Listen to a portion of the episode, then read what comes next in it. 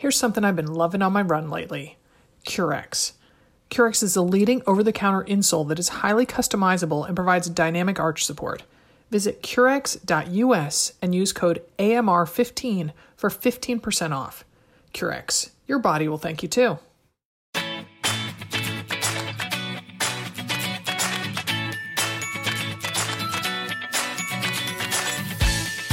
Welcome to AMR Answers. This is Sarah Bowen Shea.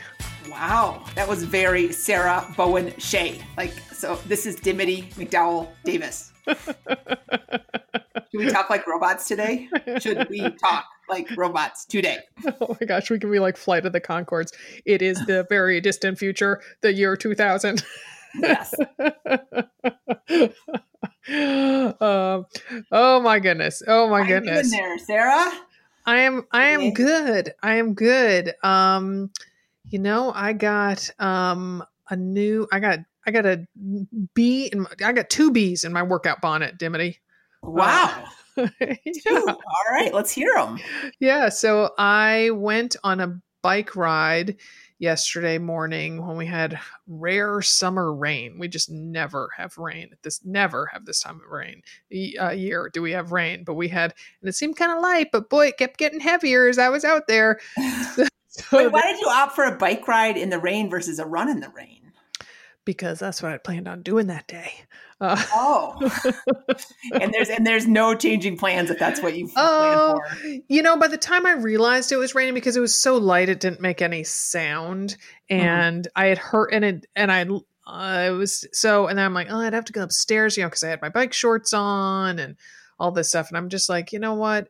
And we're recording this on Friday, and as you know, Dim, we leave tomorrow to go away for a week to the coast. So I'll be running a lot there. So I thought it was important to do a cross-training exercise. I thought maybe you were like wanting to go out and like practice your bike handling skills on slippery surfaces or something like that. No. I did, you know, with the new bike, I'm like, I hope the brakes work well. And it was fine. All right. So you're out riding in the rain and you get a bolt of inspiration. How? I do. It was not lightning, but so I was riding on a trail that is parallel to the mighty Columbia River, which divides Oregon from Washington, for all you geography geeks out there.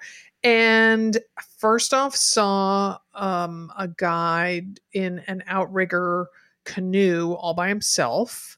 Huh. And I was like, oh, that looks really like tranquil and nice. And wow, I'd like that. And have you ever tried outrigger paddling? I've never tried outrigger paddling, no. Yeah, so I tried it. I wrote about it for Men's Fitness magazine a million years ago. So I went out in, you know, the big rigs. I know there's a specific term for them. I don't know what it is. So, it's not like a dragon boat, is it? Like that's different. Okay. That's true. I've done that too. I tried dragon boating. So when you got one river dividing your city and another one dividing your state from the next state, you know, you spend a lot of time on the water. So, but not as much time as I'd like. That's what's, I think, driving all of this. And so when I lived in the Bay Area and was freelance writing, I went out with a team, an outrigger team, a few times. And it was fine. But, you know, at the time I was on a rowing team, I was on a crew, so I didn't switch over. And so I'm not looking for something that's as big a commitment as a team, but I was like, oh, that'd be kind of appealing to go out occasionally. So I might look into that. But then also more intriguing and more I have taken action, more immediate, is I saw what looked kind of like a buoy that was moving. And then I realized it's, have you seen those inflatable, you must have one, maybe you did one for your swim run. The life jacket, like it's kind of like a lifesaver, life preserver. So it's like an inflatable, you know, not like a barrel, not barrel's not the right term, but like as if it would be like a pony keg that's inflatable with air. Pony keg. It's more like it's like it may not save your life, but it's a way to spot yourself in the water. And, and triathletes who are unsure themselves in the water use them quite a bit because they're spotted, and it gives you a little extra flotation. When you Yes. And I think it gives, I think it also gives a sense of mental security because Molly uses one when we swim in the pond, she uses it. Sure. So, sure. So, no, I mean, it's definitely a great little tool. I'll look it up. So tell me. Okay. So you look it up, you Google while we're doing this. So then I realized that it was not just a buoy, but there was an actual swimmer out there in the Columbia, and you rarely see anybody swimming in the Columbia. And so, swimming parallel to shore. And I was like, why don't Molly and I do that? And we had just been the morning before, we had been at our pond. And it seems as if, and Molly and I talked about this on the episode that aired on Friday. We it looks like we might be coming into scum season. Oh, geez, yuck. So, and also there can be there can be warnings of neurotoxins in the water and stuff like that. So based on algae bloom type things. So it's not like, it's a sarin poisoning in our pond. And so I've obviously been watching some thrillers to know things like sarin gas. So I talked to Molly very briefly on the phone, and I told her I saw somebody swimming. I'm like, hey, when I get back, you want to go swimming in the Columbia? She's like, yeah, sure. Let's do it. Nice. I'm like, okay. Nice. So there's a beach. And she and I have both separately just gone to kind of frolic in the water there. And so we know it has a sandy bottom. And the Columbia River, again, the one north of us, is much larger than the one that bisects Portland proper. And that river's called the Willamette. And she and I have gone swimming once or twice in the Willamette. I don't find it a particularly appealing body of water. Sure. So, yeah. Well, good. That'll be really fun. I'm looking forward to hearing about it. Just remember, I know but the current. Yes. I've had this experience paddleboarding recently is you're like, oh my gosh, this feels so good. Oh my gosh, I'm cruising. And then you turn around, you're like, oh, I was going against the wind. Or you were going, with the current, or I was going with the wind. And so they have to turn around and come against the wind or against the current to come home. Yeah. So it's called a swim buoy. And there we go. So you put it around your waist. It gives you visibility, and then it also works if you need to take a break. You can give it a big hug and float and catch your breath. And it's also very convenient because you can, like a dry pack when you go kayaking, you can store stuff in it. So Molly always puts, and it's very secure because there's a little little pocket in there almost, or a little extra pouch, a little sachet in there that it has double closure. And then you put that inside the buoy itself. Nice. And so she puts our car keys in there so they don't get stolen if we leave them behind on shore or in the locker room. Sounds very handy. We need to all go buy a swim buoy right after we're done with this podcast. So we do not have any swim questions, but without further ado, this question comes from Kate in Old Greenwich, Connecticut, which, as she points out, is near my old stomping grounds. Hi, guys. This is Kate, and I am in Old Greenwich, Connecticut, kind of out by Sarah's old stomping grounds. I run in those backcountry curvy roads that with all the trees that you guys were talking about. But my question is, sorry, I'm also out on a run. My question is about shoes and cleaning them. I don't mind if they get kind of dirty, but I just end up with a new pair that is white. And as you know, they won't be white for long. So I was curious, do you throw your shoes in the washing machine? Do you not care? Do you have a product that you use? So just a quick question. You guys are awesome. Thanks. Keep up the good work. So yes. So, but Kate is near a body of water. She's near the very lovely Long Island Sound. So I hope that she would have more scenic runs than in Old Greenwich than I had in Stamford, Connecticut, my hometown. So anyway. All right. Very good. All right. So now that we've covered the geography, washing your shoes is, mine get dirty all the time because I'm mostly now I'm just hiking or walking on the, Highline Canal Trail, which is a little dusty, right? It kicks up a little dust. Mm-hmm. But washing your shoes, probably not a great idea. Washing old shoes, once you are ready to retire them to gardening or easy dog walks, that kind of thing, then you can absolutely throw them in. But the washing breaks it down. Right, Sarah? Yes, it most certainly does. Because, so first of all, I have to say I chose this question because I just got two new pairs of Topo Phantoms and they are gorgeous. One is this great aqua blue color that, you know me, and if you've been to our, if you've looked at our merchandise, you know that I love the color blue. So then I went running over on a very smooth fire road here. So no need for trail shoes. And so I'm like, oh, I'll wear my favorite new shoes. They were all nice and blue. And then I come back, I'm like, wah, wah, they got dirty. So, but I do not wash my shoes. I just accept that they're dirty because, you know, it does damage to them to wash your shoes. So putting them into the washing machine breaks them down, right? I mean, especially we don't know the chemical components of the uppers and the the midsole and that kind of thing, but definitely drenching them in water and making them spin around a lot is probably not a great idea. Yes. You can definitely. I mean, I've definitely taken a hose to my shoes after. After a run, like when I was doing swim run, and because you get out and your feet are wet, your shoes are wet, and then you go run on trails. And so that's like, a magnet basically for dirt. So I would bring them home. I would take my insoles out, my orthotics out, hose those off, hose out the other, hose out off the shoes, stuff newspaper in them, and then let them dry in the sun. And yes, that's the story about when my orthotics got stolen. Remember that, Sarah? Yeah, by a raccoon or something. Not stolen. They got banded off by some kind of rodent who I think was attracted to the smell / salt. Oh my God. I just had a flashback to that. That was like a day before the race too, or 2 days before the race. Oh God.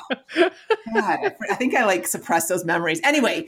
So you can do that, with a hose, you can do that in a sink, with just a nice brush and, so obviously you don't want to soak them forever, but you can definitely give them a little polish. I almost think of it the way that you would want to clean a computer keyboard or screen.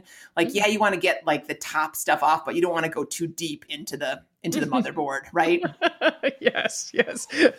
And you would not use water on your computer, but I see it is a good analogy in that respect. Yeah. So the few times when I've gone on a really muddy run, sometimes I will wash mine in the, I guess you call that a utility sink that we have in our laundry room. And so, that's a good use for an old toothbrush. Obviously don't use your current toothbrush. So that's advice that people really needed. I know Kate in Old Greenwich, Connecticut was like, oh, I was going to use my new, use an ex-boyfriend's toothbrush that has been left around. So, as Dim said, she took out her orthotics. You want to take out the insole. If you want to get fancy, you can also remove the laces. And so I did find a great step-by-step article on how to wash your shoes. It's from ASICS. So we will link to that in the show notes. And Dim, you said that, you said the stuff, the newspaper, and that's awesome. But then you said you put them in the sun and you really want to keep your shoes out of direct sunlight because that also breaks down materials. Oh, okay. So, all right. Good to know. That's the reason why we got what? 8th instead of 7th. Yeah. That's good to know. Yeah. I recently started wearing a new model of running shoes, and I really like them. Then I substituted Currex Run Pro insoles for the flimsy factory insoles, and my feelings for the shoes switched from like to love. Currex insoles provide flexible support with just the right level of rigidity. Before, the shoes felt a tad bit sloppy, now I feel at one with them. Currex is the leading over-the-counter insole that is highly customizable and provides dynamic arch support, whatever your arch height. Currex Run Pro insoles are available in 3 options: high, medium, and low. They have a thin, non-bulky profile, yet deliver maximum support and comfort. I'm no longer putting in marathon training miles, yet as a middle-aged runner, I usually have some body part or another talking to me. Yet this morning, as I was pulling on my running clothes, I realized I'm currently 100% pain-free. Knock on wood. I think running on Currex insoles is a big reason. Try Currex insoles for yourself, risk-free, today. The company offers a 60-day warranty, even if the product has been cut to fit your shoes. Visit Currex.us and use code AMR15 for 15% off a pair of Currex insoles. That's Currex.us with code AMR15 for 15% off. Currex.us. All right. This one is from Britt in Buffalo, New York. Hi, my name is Britt, and I'm calling from Buffalo, New York. I'm calling with a question about soaking your buff in water. So I wear a buff because of COVID when I run, and what I've been doing since it's been 75 degrees with 90% humidity at 6 a.m. in Buffalo lately is soaking my buff in ice water before I put it on for my run. So what I'm wondering is, does soaking it in water reduce its effectiveness for blocking nasty COVID particles when I run by people? Thank you so much. I love your show and looking forward to when we can have retreats again. Bye. So good question, Britt. So Sarah, you did some good research for this, right? I did. So, I came across a fascinating yet somewhat disappointing news, and that running buffs don't adhere to the CDC, the Center for Disease Control, face covering guidelines, like those calling for multiple layers of fabric. So in a statement, the Buff USA has put out a statement and explained that while their buffs and neckwear fully cover your neck and mouth, their items cannot protect against getting or passing of the coronavirus. So, oh no, because there are so many runners and cyclists out there who are looking for an easy up and down type.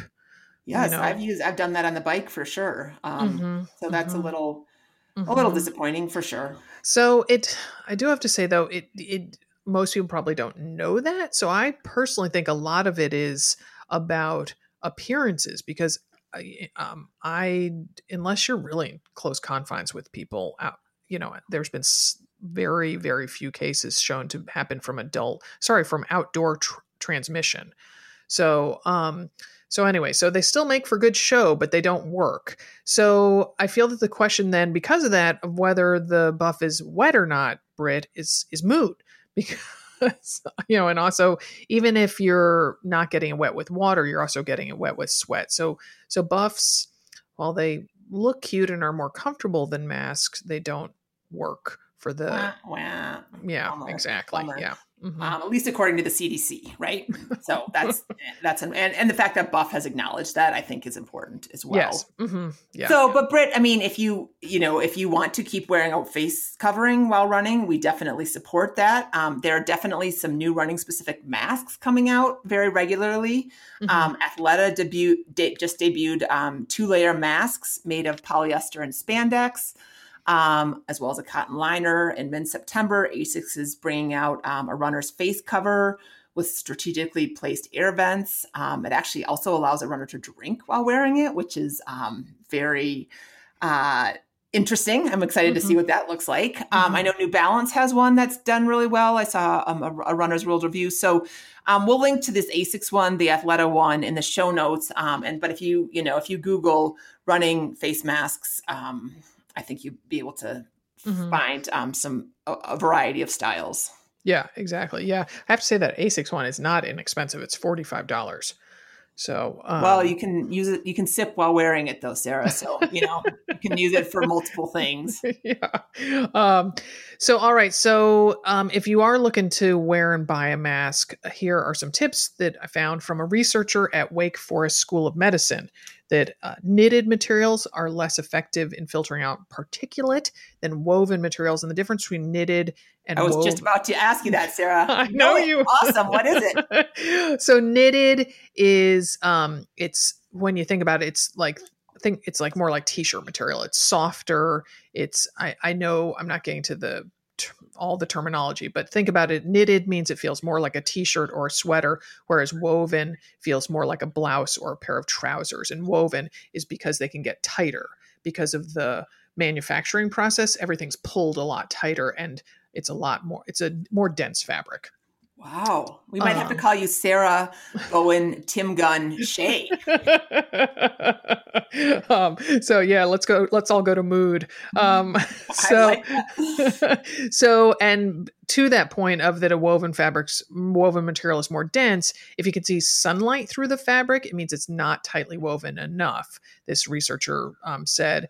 So, and if it's cloudy and you don't have the sun, you can always try shining, like the flashlight from your mobile phone on. And if you can see it through there then. It's not tightly woven enough. But the most important thing that this researcher said is that the mask fits snugly to your face and covers your nose and mouth. So, you know, wearing your mask around your neck isn't doing anybody any good. Sure. Yeah. And at the end of the day, the World Health Organization actually advises against wearing masks while exercising, as it may reduce the ability to breathe comfortably. So Sarah, you're not using a mask currently, right? I do not. I am fortunate enough to live here in Portland, where there's a lot of pedestrians, a lot of cyclists, but there's also enough room to give everybody at least 6 feet of clearance, if not a lot more than that. So, and I run in the street. So if there's somebody walking their dog on the sidewalk, I'll even kind of edge out a little bit more into the street when I see them coming, just to, I think a lot of it is about comfort, you know, making people feel comfortable and staying, you know, oh, okay, I'll give you even more than 6 feet. I'll be 10 feet away from you. So, sure. You know, being kind to people. Yeah. Nice. Yeah. So, all right. That was a little more technical than we usually get into. Well, I know. It was good. Thanks for doing the research. Thanks for having Lifty there. The heavy weaving. Yes. I think by the time you got to Colgate, you probably didn't have to do it. We had to listen to in that class that everybody took. So for as a background, Dimity and I both went to Colgate University, but she's 6 years younger than I am. So things might have changed in the intervening years, but you had to take that for that general education 101. Or maybe it was 102, but anyway, it was, we had to listen to this thing called The Women Who Wove. And it was an audio history about like the Lowell Mills, the textile mills in Lowell, Massachusetts. Not ringing a bell. No. Oh my gosh. I just remember I listened to it. It was like early podcast-esque in a way, because I remember I was, for some reason, cleaning my dorm room. Like I was vacuuming my dorm room. Who does that? And it was right before Thanksgiving break. And they had like audio, you know, it was highly produced. So it had audio sound and had this clickety clack of the women of the weaving machines. Oh my gosh. That's so funny. Wow. That's very, very vivid memory you have of that. It wasn't. It's so odd, but the women who wove, and the you know, the narrator had a very interesting accent. It was like something off of like PBS or something. So, all right. This final question is from Natalie in Clark's Summit, Pennsylvania. Hi, this is Natalie calling from Clark's Summit, Pennsylvania. This might be a little bit of a TMI. It's kind of a two-part question also. So now that it's summer, and even though it happens sometimes when it's not summer, I get some sweating down there, if you know what I mean. For some reason, it's the first thing to start sweating. And I don't know if there's any way to kind of control that. And there's the part two, which kind of goes along with it. I get chafing down in that area as well. And I've tried like Body Glide, like using a little bit of it, using a lot of it of it, and it didn't really work. So if you got any advice, that would be really helpful. Thank you. All right. The first thing I thought when I heard this question was, that I'm going to have to try to notice on the next run if I can feel my crotch area sweating, because I got to say, I'm really impressed that Natalie like notices that that's the first part of her body to start sweating. Like sure. I get, you know, well, it's probably because it's a little irritated too. Right. And so if it's irritated and then you start sweating, it's like an itch, right? Like a mosquito bite or something like that. But yeah, I don't know that I notice it either. I mean, it is though, one of the parts like, on the bike, like when I'm doing a workout, I will, you know, you definitely see the sweat stains there, like kind of in the groin area, like that, and my sports bra are like the first two things that sweat, right?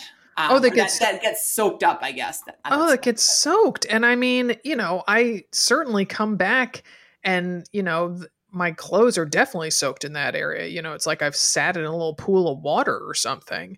So, but I don't believe I've ever been consciously aware of the sweating itself. Sure.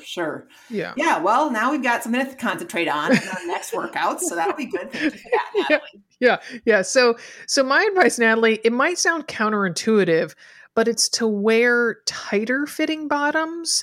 So that way kind of the sweat doesn't drip, which for me is the bothersome sensation of sweat. Like the other night, the other evening, I took my 15-year-old twins to volunteer. You'll like this. I'm going to tell this side story, Dimity. Okay. No, please don't. You've already started, but please don't.